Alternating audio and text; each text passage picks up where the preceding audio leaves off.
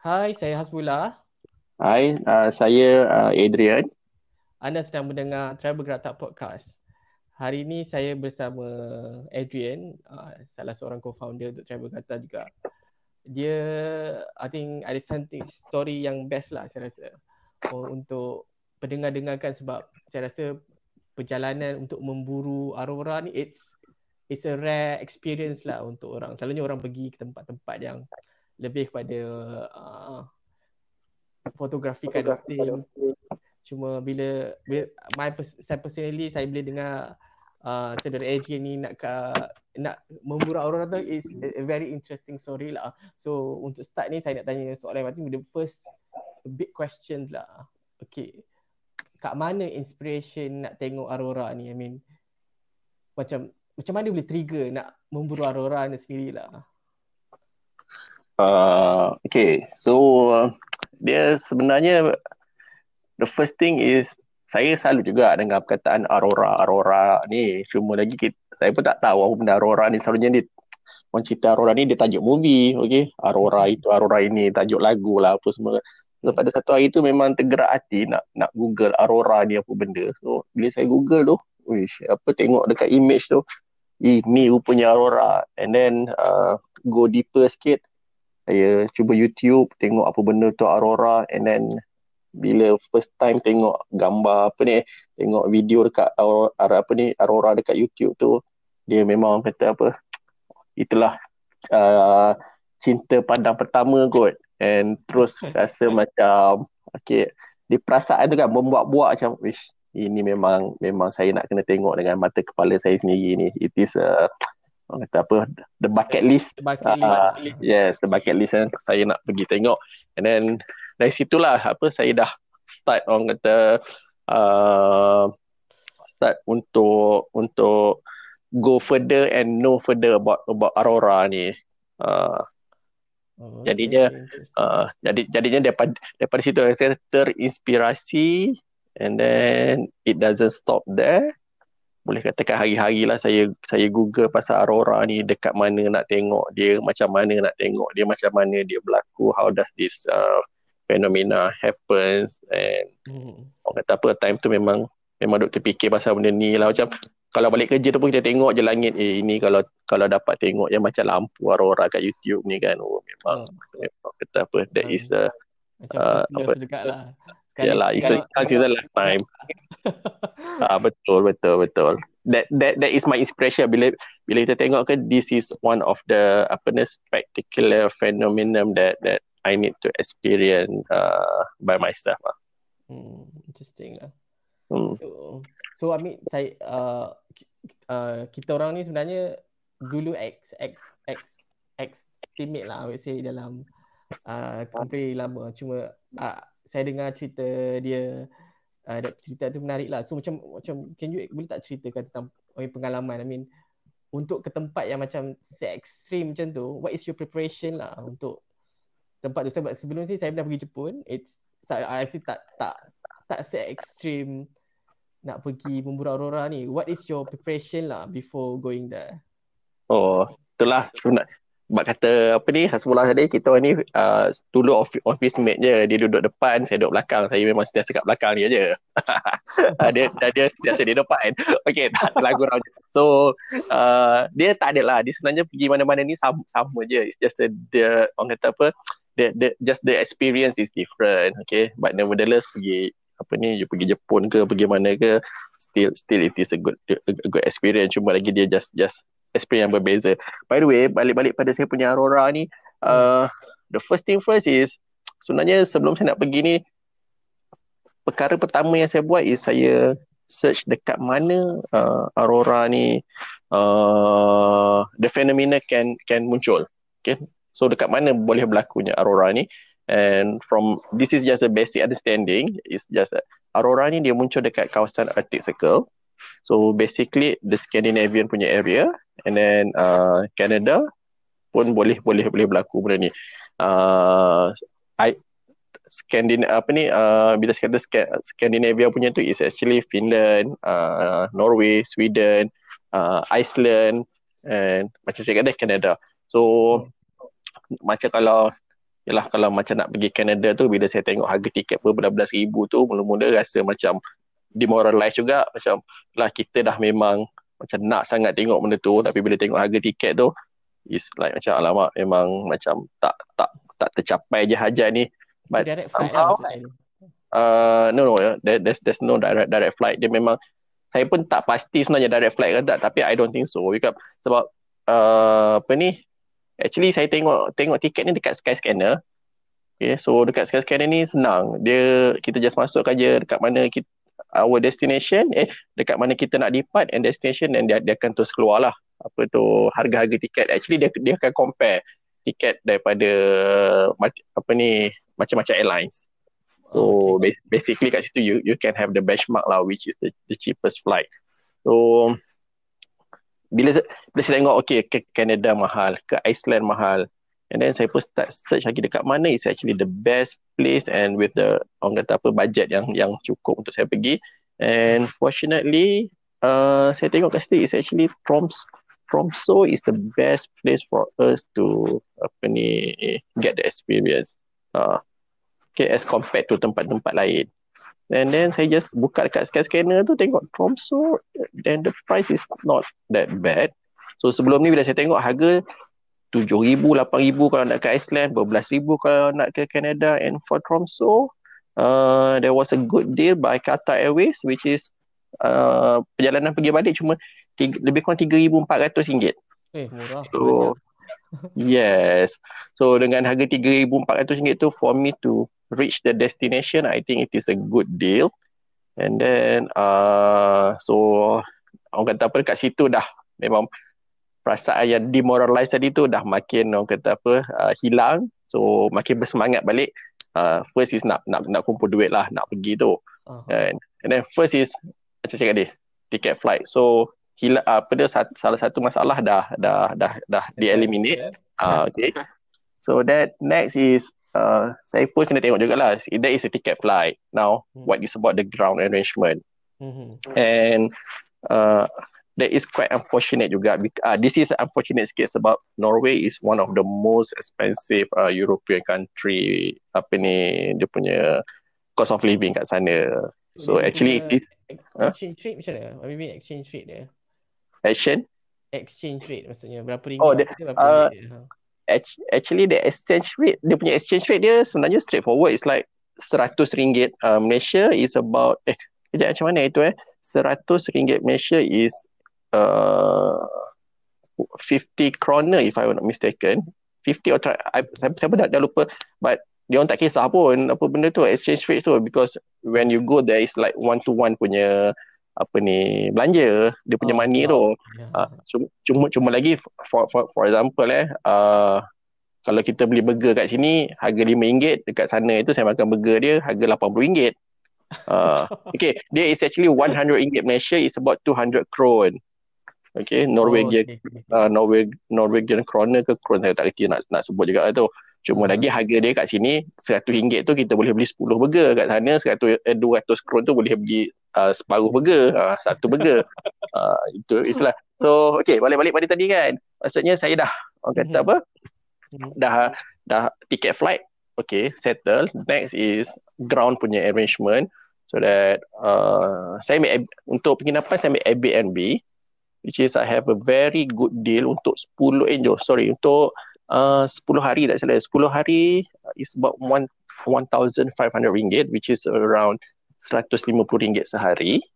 As compared mm-hmm. to kalau saya um, apa uh, sewa hotel biasa kat sana tu is about 600 ringgit sehari lah which is kalau 10 hari dah 6 ribu. So uh, definitely tak kata apa tak mampu lah nak nak nak ke sana tu. And then uh, yeah saya sewa bilik actually uh-huh. it is a very good room jugalah dekat kat situ. Dia rumah rumah dia besar and then uh, kelengkapan semua cukup, bilik air besar, besar and banyak. Okay, satu rumah okay. tu ada tiga tiga ke empat bilik air. Okay, lepas tu dia punya dapur pun besar which is a very nice uh, accommodation. Lepas tu next is okay, flight, tempat tinggal. And then now is one of the most important features is uh, where in Tromso I can find the Aurora itself. Okay. okay. Uh, memanglah ada orang, orang kalau kita tengok baca blog dekat situ, I mean if you are lucky, then you can even see the lights uh, dekat dalam town tu je. But you know, datang daripada Malaysia ni, kita fly about 13,000, eh, 18,000 eh, 18,000 kilometers, I cannot afford just to, apa ni, luck tu je. And so, so I dig further. Actually, untuk tengok Aurora ni, there's a, dia, dia kata ada four main factors. Okay. Uh, okay. The first, okay, the four main factors is uh, satu, uh, it must be somewhere uh, yang pitch black. Meaning to say there's no lights at all dekat kawasan tu. Dia kena betul-betul gelap. Okay. okay. Uh, so meaning to say that you must be far away from the city. Okay. Tempat mm. yang tak ada cahaya. Right. Then number two is uh, the sky must be clear. Maksudnya tak boleh ada awan langsung. Kalau ada awan tu, uh, it can block your view to the aurora. Okay. So uh, awan kena clear. Number three is the solar activity. Ya, yang ni saya pun tak faham sangat. This is more towards science. It's like apa benda yang solar activity berlaku that yang akan which trigger apa tu that that aurora. Dia ibarat macam ni lah. Kalau kat Malaysia ni kalau nak tengok pelangi sebenarnya orang kata hujan panas. Lepas hujan panas tu nampaklah pelangi. Oh, so okay. kalau kat sana tu uh, based on that solar activity ah uh, muncullah auroranya. And then number four oh. is definitely is a luck lah. And sebenarnya luck tu memainkan peranan penting. Even if tiga-tiga tadi tu cukup kriteria but hmm. kalau kata apa dah ditakdirkan tak jumpa tu tak jumpa jugalah okey? Uh, but kata kita tak ada jodoh tu tak adalah jodoh je. Kan dah jatuh dah jatuh cinta pada utama tapi semesti tak stay end with eh, jodoh kan? Uh, betul juga uh, itulah. Dia ibaratkan ibaratkan macam tu jugalah. So that bila bila bila bila bila bila saya tengok tu so then I, saya tengok saya tengok lagi detail lah. Okay so macam mana ni kan nak pergi ni? And then dia orang recommend you take a tour. Sebenarnya betul. Bila you sampai sana, actually almost everywhere orang akan offer Aurora punya tour.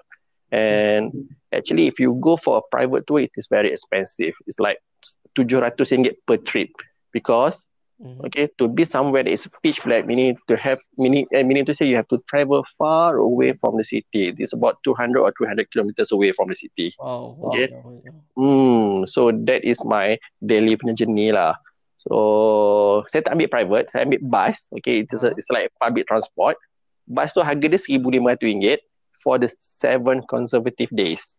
Oh, okay. okay, Maksud, okay. Hmm, maksudnya hari-hari saya boleh naik bus tu, then dia akan bawa saya, dia akan bawa saya ke apa ni uh, tempat yang dia orang predict where the aurora akan muncul lah. Uh, sebab dekat sana dia, huh? tempat dia macam very uh, setiap hari tempat yang sama atau tempat yang berbeza setiap hari? Ah uh, tak setiap hari ada tempat yang berbeza yang mana dia dia orang akan predict okay maybe maybe kawasan ni dia akan muncul dekat area sini area sana uh, macam tu. Oh okay okay. Uh, so so actually every night I have to travel to apa ni tempat yang berbeza lah dekat mana yang dia orang predict tu. Hmm. So di, bila kata night tu actually what time night macam kat, kat, Malaysia pukul tujuh malam lah dekat sana what what time is night lah. Okay, waktu saya pergi hari tu is uh, uh, sebenarnya lebih, waktu dia lebih kurang macam macam uh, Malaysia dia punya cuaca time tu which is uh, pagi kat sana dah start pukul 5, pukul 5 pagi tu dah dah memang pagi macam kat sini juga.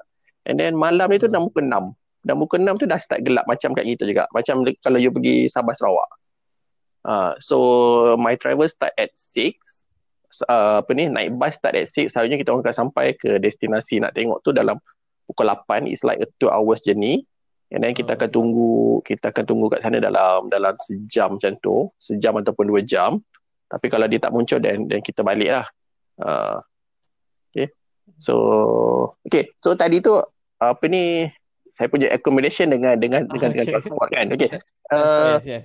yep and then and then next is setelah kita dah ada transport. And then next is you need to think of your pakaian. Right so pakaian memainkan peranan penting jugalah because kita tak tahu cuaca dia macam mana kat sana semua tu. So basically ya bila saya pergi ni it is merely based on Google punya research. Sebab nak tanya kawan-kawan pun tak ada lagi kawan yang pergi sana. Okay to that to that extreme punya punya tempat kan. So so basically memang, memang Google je lah yang orang kata apa saya punya saya punya apa ni tempat tempat rujukan tu. So to be there in the sub-zero punya environment, uh, ada beberapa benda lah yang kita kena ambil kita kena ambil berat. Especially uh, in terms of pakaian tu it, it is a must that you have a thermal suit. Okay? Sebab kalau kita tak ada thermal suit ni memang apa ni maybe uh, maybe our nation punya body ni tak tahan dekat dekat sana. And then uh, it's either better you beli dekat sini siap-siap or kalau pergi sana you tak beli, you tak bawa tu definitely you you need to buy one. Otherwise uh, i don't think that you can apa ni keluar kat sana because our body cannot cannot bear with the temperature tu. Mm-hmm. Okay, so it's a thermal suit is a must. And then uh, jaket-jaket yang lain pun okay, but uh, to bear in mind that kita pergi ni tempat yang saji. So that mm-hmm. you need to have your apa ni um, jaket yang kali saya. Okay. Kalau oh, kalau okay. tak, yeah, yes. I mean, like you went to Japan kan time saji kan just imagine lah you pakai baju wool je cotton je memang dia akan basah kuyup lah which is betul. And then uh, that is the last thing that you want to happen kalau you dalam uh, apa ni keadaan sejuk dan bersaji lah. Okay? So baju must be kalis air and it is also important to have a kalis angin punya baju. Because mungkin dekat sini kita tak kita tak ada kita tak I mean apa benda baju kalis angin tu ini kalau kalau kat sini kita tak tak tak tahu pun apa benda functional but when you are there dekat places yang macam-macam tu yang sejuk dia can be zero uh, celsius ni then then you know lah the importance of uh, windproof punya jacket ni. Sebab cuaca can be neg- like negative one. Tapi bila you kena angin it can feel like negative 10 negative uh, 13 dia dia rasa macam kena siap-siap je kulit kita ni bila angin tu lalu. Betul betul. Hmm. Ni macam dia macam menikam lah eh. Dia... Betul, dia macam menikam betul betul betul. Ah, uh, so menikam. yes correct. Baju must be kalis angin and then you have to wear apa ni seluar pun eh seluar kali, if possible kalis angin dan kalis air. Kalis air is a must lah sebenarnya. And then sock is also important. Okay, you need to you need to find a very good sock macam saya pergi sana tu I just prepare uh, dua jenis sock is a satu merah Novus punya sock and then satu lagi is a uh, sock memang term, thermal socks okay? Saya tak tahu pun benda ni penting. Cuma lagi bila bila saya pergi dekat apa ni saya pergi dua, dua, dua tiga tempat itu saya tanya benda ni. Dia tak dia orang yang consult saya which is satu dekat bandar biasa which uh-huh. is bandar bandar bandar apa ni uh, untuk untuk jual barang barang winter. Uh-huh. and then uh, Universal Traveler, Universal Traveler, but I get a good advice from Safaralis dekat Damansara tu. Uh, oh, I, I, ada okay. kedai tu Safaralis and actually the guy the guy gave me a good advice what uh, is needed when you are in this kind of uh, I mean when when when you want to go to to this kind of places. Uh, so basically apa yang saya kena ada nak pendekkan cerita is satu hmm. is uh, topi muka tu. Dia panggil saya pun tak pasti lah. Dia panggil apa topi muka tu is like macam uh, knitted hat tu. Okay. Aha. Topi muka is Oh yang ada yeah. macam, macam perompak tu. Ah ya yeah, betul. Oh, yes. Okay. Dia macam perompak tu. Okay, knitted hat is is is important sebab kat sana you can afford pakai hood je sebab hood ni sebenarnya bila you pusing-pusing kepala ni hood ni dia satu angin senang masuk lepas okay. tu apa tu uh, and then bila pakai tu tak selesa pun I mean kalau kita nak ada hood tu kita nak nak nak nak pusing tengkuk apa semua tu dia dia tak dia tak selesa sebab hook tu static. So that you pandang kiri kanan hook tu eh, your your your view ha kan? blocking betul. Uh, so topi muka now ah so i cover kepala badan uh, ni kasut pun also must be uh, waterproof because kalau tak memang tak sampai 5 minit you punya kasut lencun. And then pemilihan glove pun is is a bit important okay glove ni jangan main beli glove murah apa semua tu sebab kita sekarang ni semua orang dah ada handphone semua orang apa ni perlukan aha, aha. handphone untuk hidup so untuk glove please buy apa ni uh, glove yang support ni touch touch screen okay. okay. okay. so waterproof juga lah kan uh, glove tak not necessarily waterproof Hmm. Oh, okay, okay. Uh, glove glove ni kadang-kadang susah sikit sebab apa? Dia ada glove yang waterproof. Actually dia panggil ski glove. Hmm. Tapi kebanyakan ski glove dia tak dia tak apa ni support touch screen. So basically you nak pegang handphone apa semua you kena buka buka pakai buka Oh, pakai. Ha. Cuma Leceh itulah. lah, leceh. Yes, leceh. But I think uh, not not not I think lah. Based on my experience, if you buy a good leather glove, it's good enough. Uh, as long as Hmm. you memang tak tak ramas haji tu tak apa tu and glove tu should be okay lah, tak ada masalah. Uh, dia Hmm. tak dia tak dia tak senang serak baik. Hmm. Okay. So saya rasa habis hab- habislah saya punya apa tu chapter untuk pakaian. Uh, Okay, prepare okay. untuk untuk untuk pakaian. Pakaian. Now now I have my my ticket flight dah beli, apa tu accommodation dah ada, ground punya arrangement pun dah okay. Uh, apa tu? Ada benda-benda lain macam jadi you orang selalunya orang travel ni dia ada setiap orang ada different need lah macam mungkin medication uh, apa tukar Yup. duit kat mana yes Yes, yes, mana correct. Betul betul. Ya ya ya exactly correct. So basically the next is like luggage pun penting. You want to travel light. ha yeah. Oh, so Mhm. my my advice is uh you bawa bag apa ni? Bag bag bag galas eh dia panggil eh.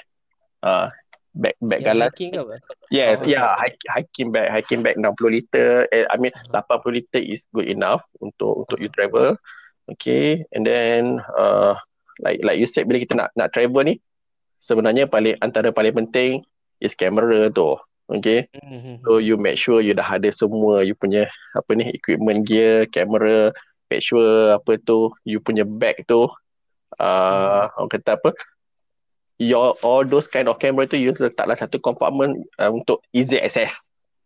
Okay. okay And your charging station is very very important. You have to remember nak bawa charging station tu. Sebab saya pun dah banyak kali juga apa pergi ke country yang tak support kita punya apa ni plug ni ha mulalah pening kepala apa ni yeah yeah cari USB port dekat TV lah apa kan nak nak charge telefon apa semua lepas tu uh, kalau pergi ramai-ramai ha, mulalah bergaduh. Aku dulu nak charge kau Hmm. dulu nak charge kan. Uh, so that is also important. Apa saya buat senang je. Sebenarnya saya bawa je dua dua charging apa ni. Eh dua uni- universal traveler punya adapter tu. Eh sorry. Ah. universal adapter eh. Uh, universal adapter. Saya bawa dua and then ah. and then saya bawa satu apa ni uh, extension plug tu. Extension plug untuk empat yang empat tu Empat so- okay, yang empat kepala tu okay Yes, yang empat kepala tu. So that bila sampai sana senang lah saya ada satu tu tu boleh empat ni. That is almost important. And back to you punya tadi tu, you cakap apa? medicine. Yes, medicine is Ah. important for me is bila bila saya travel, it is a must that saya akan bawa saya punya painkiller. Okay. And then saya akan bawa saya punya selalunya ubat sakit perut lah. Okay. Kita tak tahu kadang kita makan apa kat sana sama ada ten macam rugilah jalan jauh-jauh tiba-tiba cerit Kita kan. kan. Jadi tiba besok nak jalan tak boleh sakit perut Ah, empty. Aduh ruginya. Je kan. Tak, takkan takkan lah apa you you dah dah terbang apa uh, 20 jam 30 jam semata-mata nak nak MC kan tak malu langsung. Ah, Kalau orang tanya buat apa kat sana? Oh, sikit perut lah bro tak keluar. Tak keluar tidur kan. Aduh sayang. Eh, betul betul betul. Then apa tu this is ramai orang mungkin ambil remeh ataupun apa ataupun insurance okay for me I just buy a travelling insurance sebabnya uh, yes you may have your your your own personal coverage but travelling insurance serve a different purposes. Contoh contohnya apa ni uh, ada riot okay? Mhm. with this travelling insurance it can cover you to a certain amount untuk apa ni evac, evac dia panggil evacuate eh, you from that area. So macam personal insurance tak ada benda tu. And then uh, apa tu if tak kisahlah you tercedera ke apa semua ke kan. Sebab dia ni murah instead of you guna yang yang you punya apa ni uh, normal insurance personal coverage tu it's better that that you just uh, apa ni leverage on this uh, travelling insurance. So memang saya saya ambil benda tu. Dia tak mahal pun. Untuk 10 hari tu eh untuk 14 hari total sekali dengan Doha tu uh, dalam RM180 je. Which is Yang Yelah. RM100. ya kira apply sangat you pergi sana beribu-ribu kan. But Mhm. if you cannot cover yourself I mean when you buy this thing you have to fikir this is a peace of mind lah okay Ya betul, betul. Yes. Kalau Ah. negara bukan nak senang apa. I I heard story macam ada orang you have to pay first then baru boleh claim ke Malaysia which is I mean kalau seribu dua mungkin boleh lah kalau kena dua puluh ribu tiga puluh ribu ha, mana nak cekau kan ya betul negara betul orang pula tu ha. Yup. And if anything happen to you kat sana, I mean, if you have this kind of thing, uh, kita tak nak lah benda ni berlaku but at least lah orang kata apa depan pasan apa kematian tu semua ada lah. So bila bila you travel seorang-seorang tu mula-mula mungkin lah wife bengang kan. Tapi kalau tengok travel insurance tu kita berisau dia ni nak nak aku aja. Tak ada lah. Okay. so hey, so pergi pergi pergi pergi. dia punya kerisauan tu mungkin kurang sikit kan tapi Aha. kita Cuba kita pula yang risau kan. Eh dia ni ah, Okay tak apa lah. Kita selingan. Alright So then and then insurance and you have to ensure that your passport pun make sure hidup uh, hmm. bulan. On on the way apa on the day you nak balik tu make sure your your passport masih lagi hidup 6 bulan eh. Because uh, uh. kita tak nak nanti nak balik apa semua tu ada masalah. Ke immigration apa semua tu. Then it's going to cost you money lah. Hmm, then foreign notes is also important. Memanglah sekarang ni orang kata apa semua dunia dah pakai cashless apa semua tu. Hmm.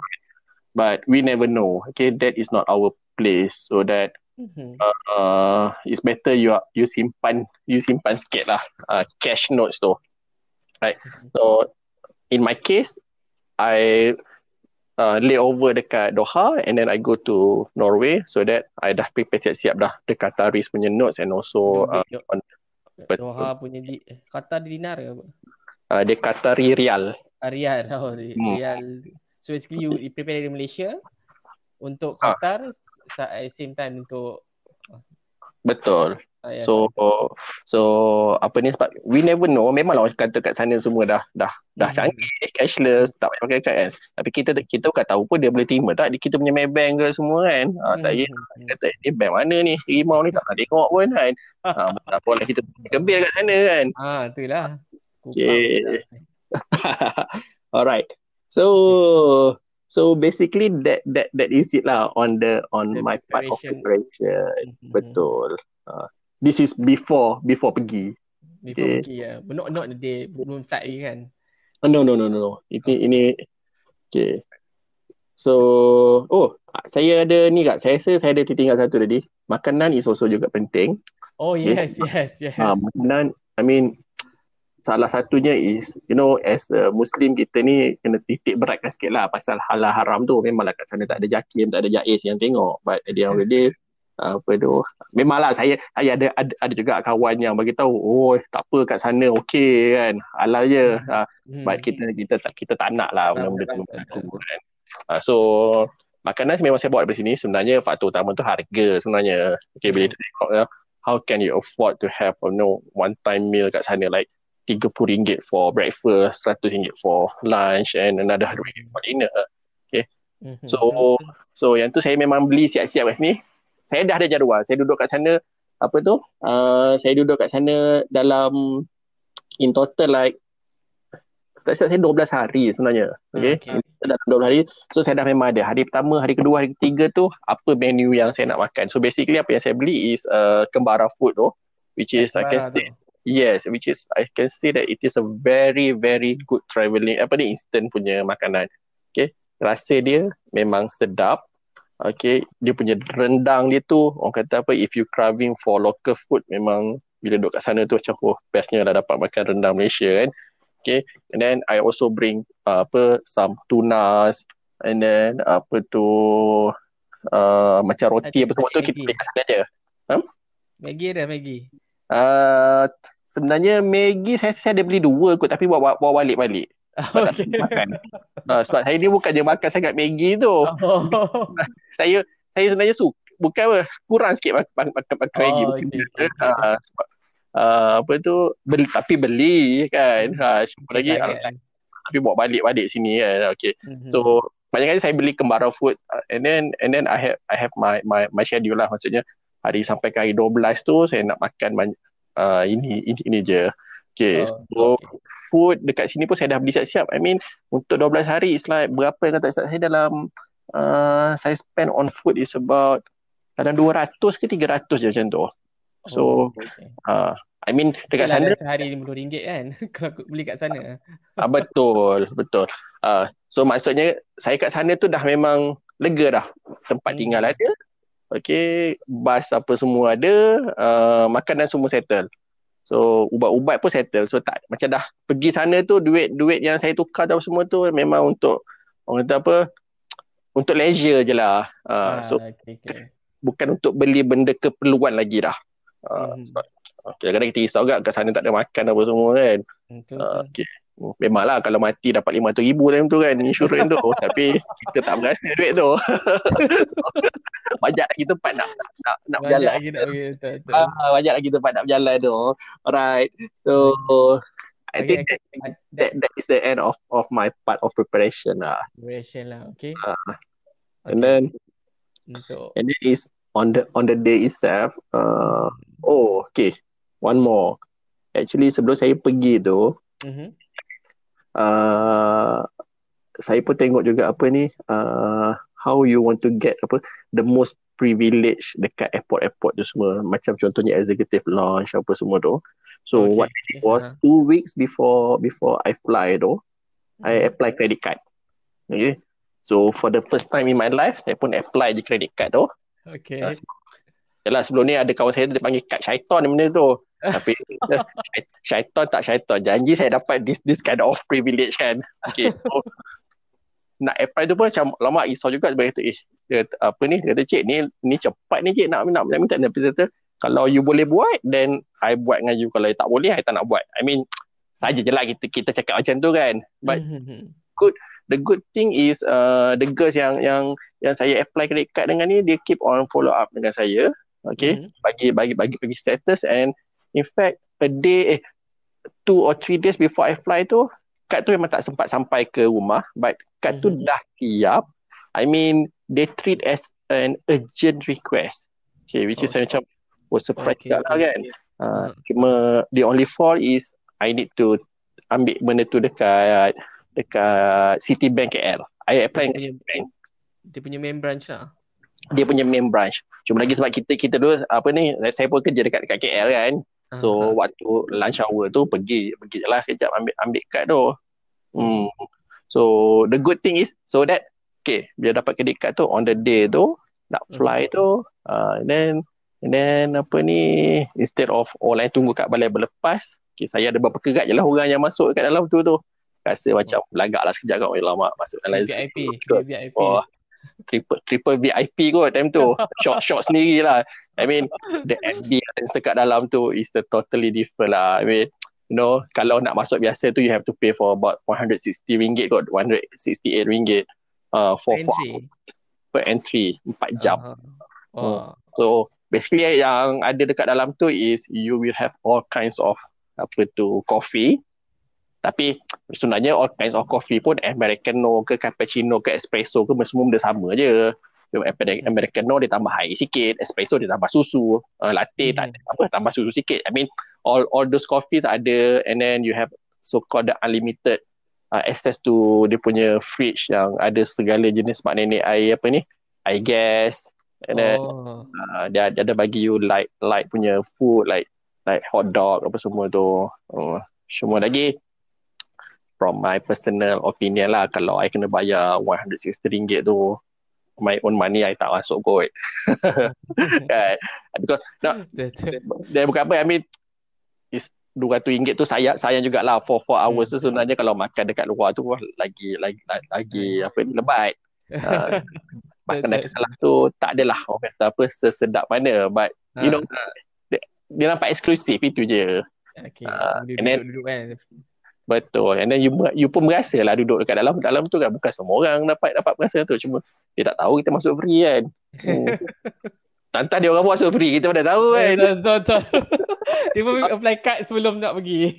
tak tak bukan dia bayar je kan. Ha, dia pun apply card kan kan. Siapa siapa siapa, siapa, siapa tahu. Hmm. Uh, and, then, and then it's actually hari yang saya nak pergi tu is hari apa tu saya pergi kerja macam biasa je lagi sebab my flight is at 2 and then uh, yeah, pagi tu ah tu tu tu AM pagi tu siap ada apa ni meeting uh, big boss siap belanja makanan apa ni big boss siap belanja makanan uh, Minang, Minang. Ah, Minang. lagi-lagi lah itu memang memang oh, kata apa alah buat macam macam biasa je I mean, kawan-kawan pun tak tahu pun. Kau bagi tadi bukan ke kita punya. Memang itu bagi tadi cerita kan. Ni, ni malam je cerita lain. Uh, so, alah macam kita ni buat apa nak heboh-heboh dengan orang. Uh. So, so, so, tak lah it, it depends lah. Macam saya saya macam Ah. malas lah nak, nak cerita bukan apa Ya, sekali ya. kan adalah minta souvenir lah apalah semua kan. Dah. baik baik diam-diam je Jadi ya, pergi balik dah. ha, kalau kita pergi on budget kan. Nak pakai tak cukup eh tak beli souvenir lagi dia. Tak adalah guraunya itu. Sebentar tadi adalah berakhirnya episod pertama pengembaraan saudara Adrian uh, ke ke Oslo untuk memburu Aurora.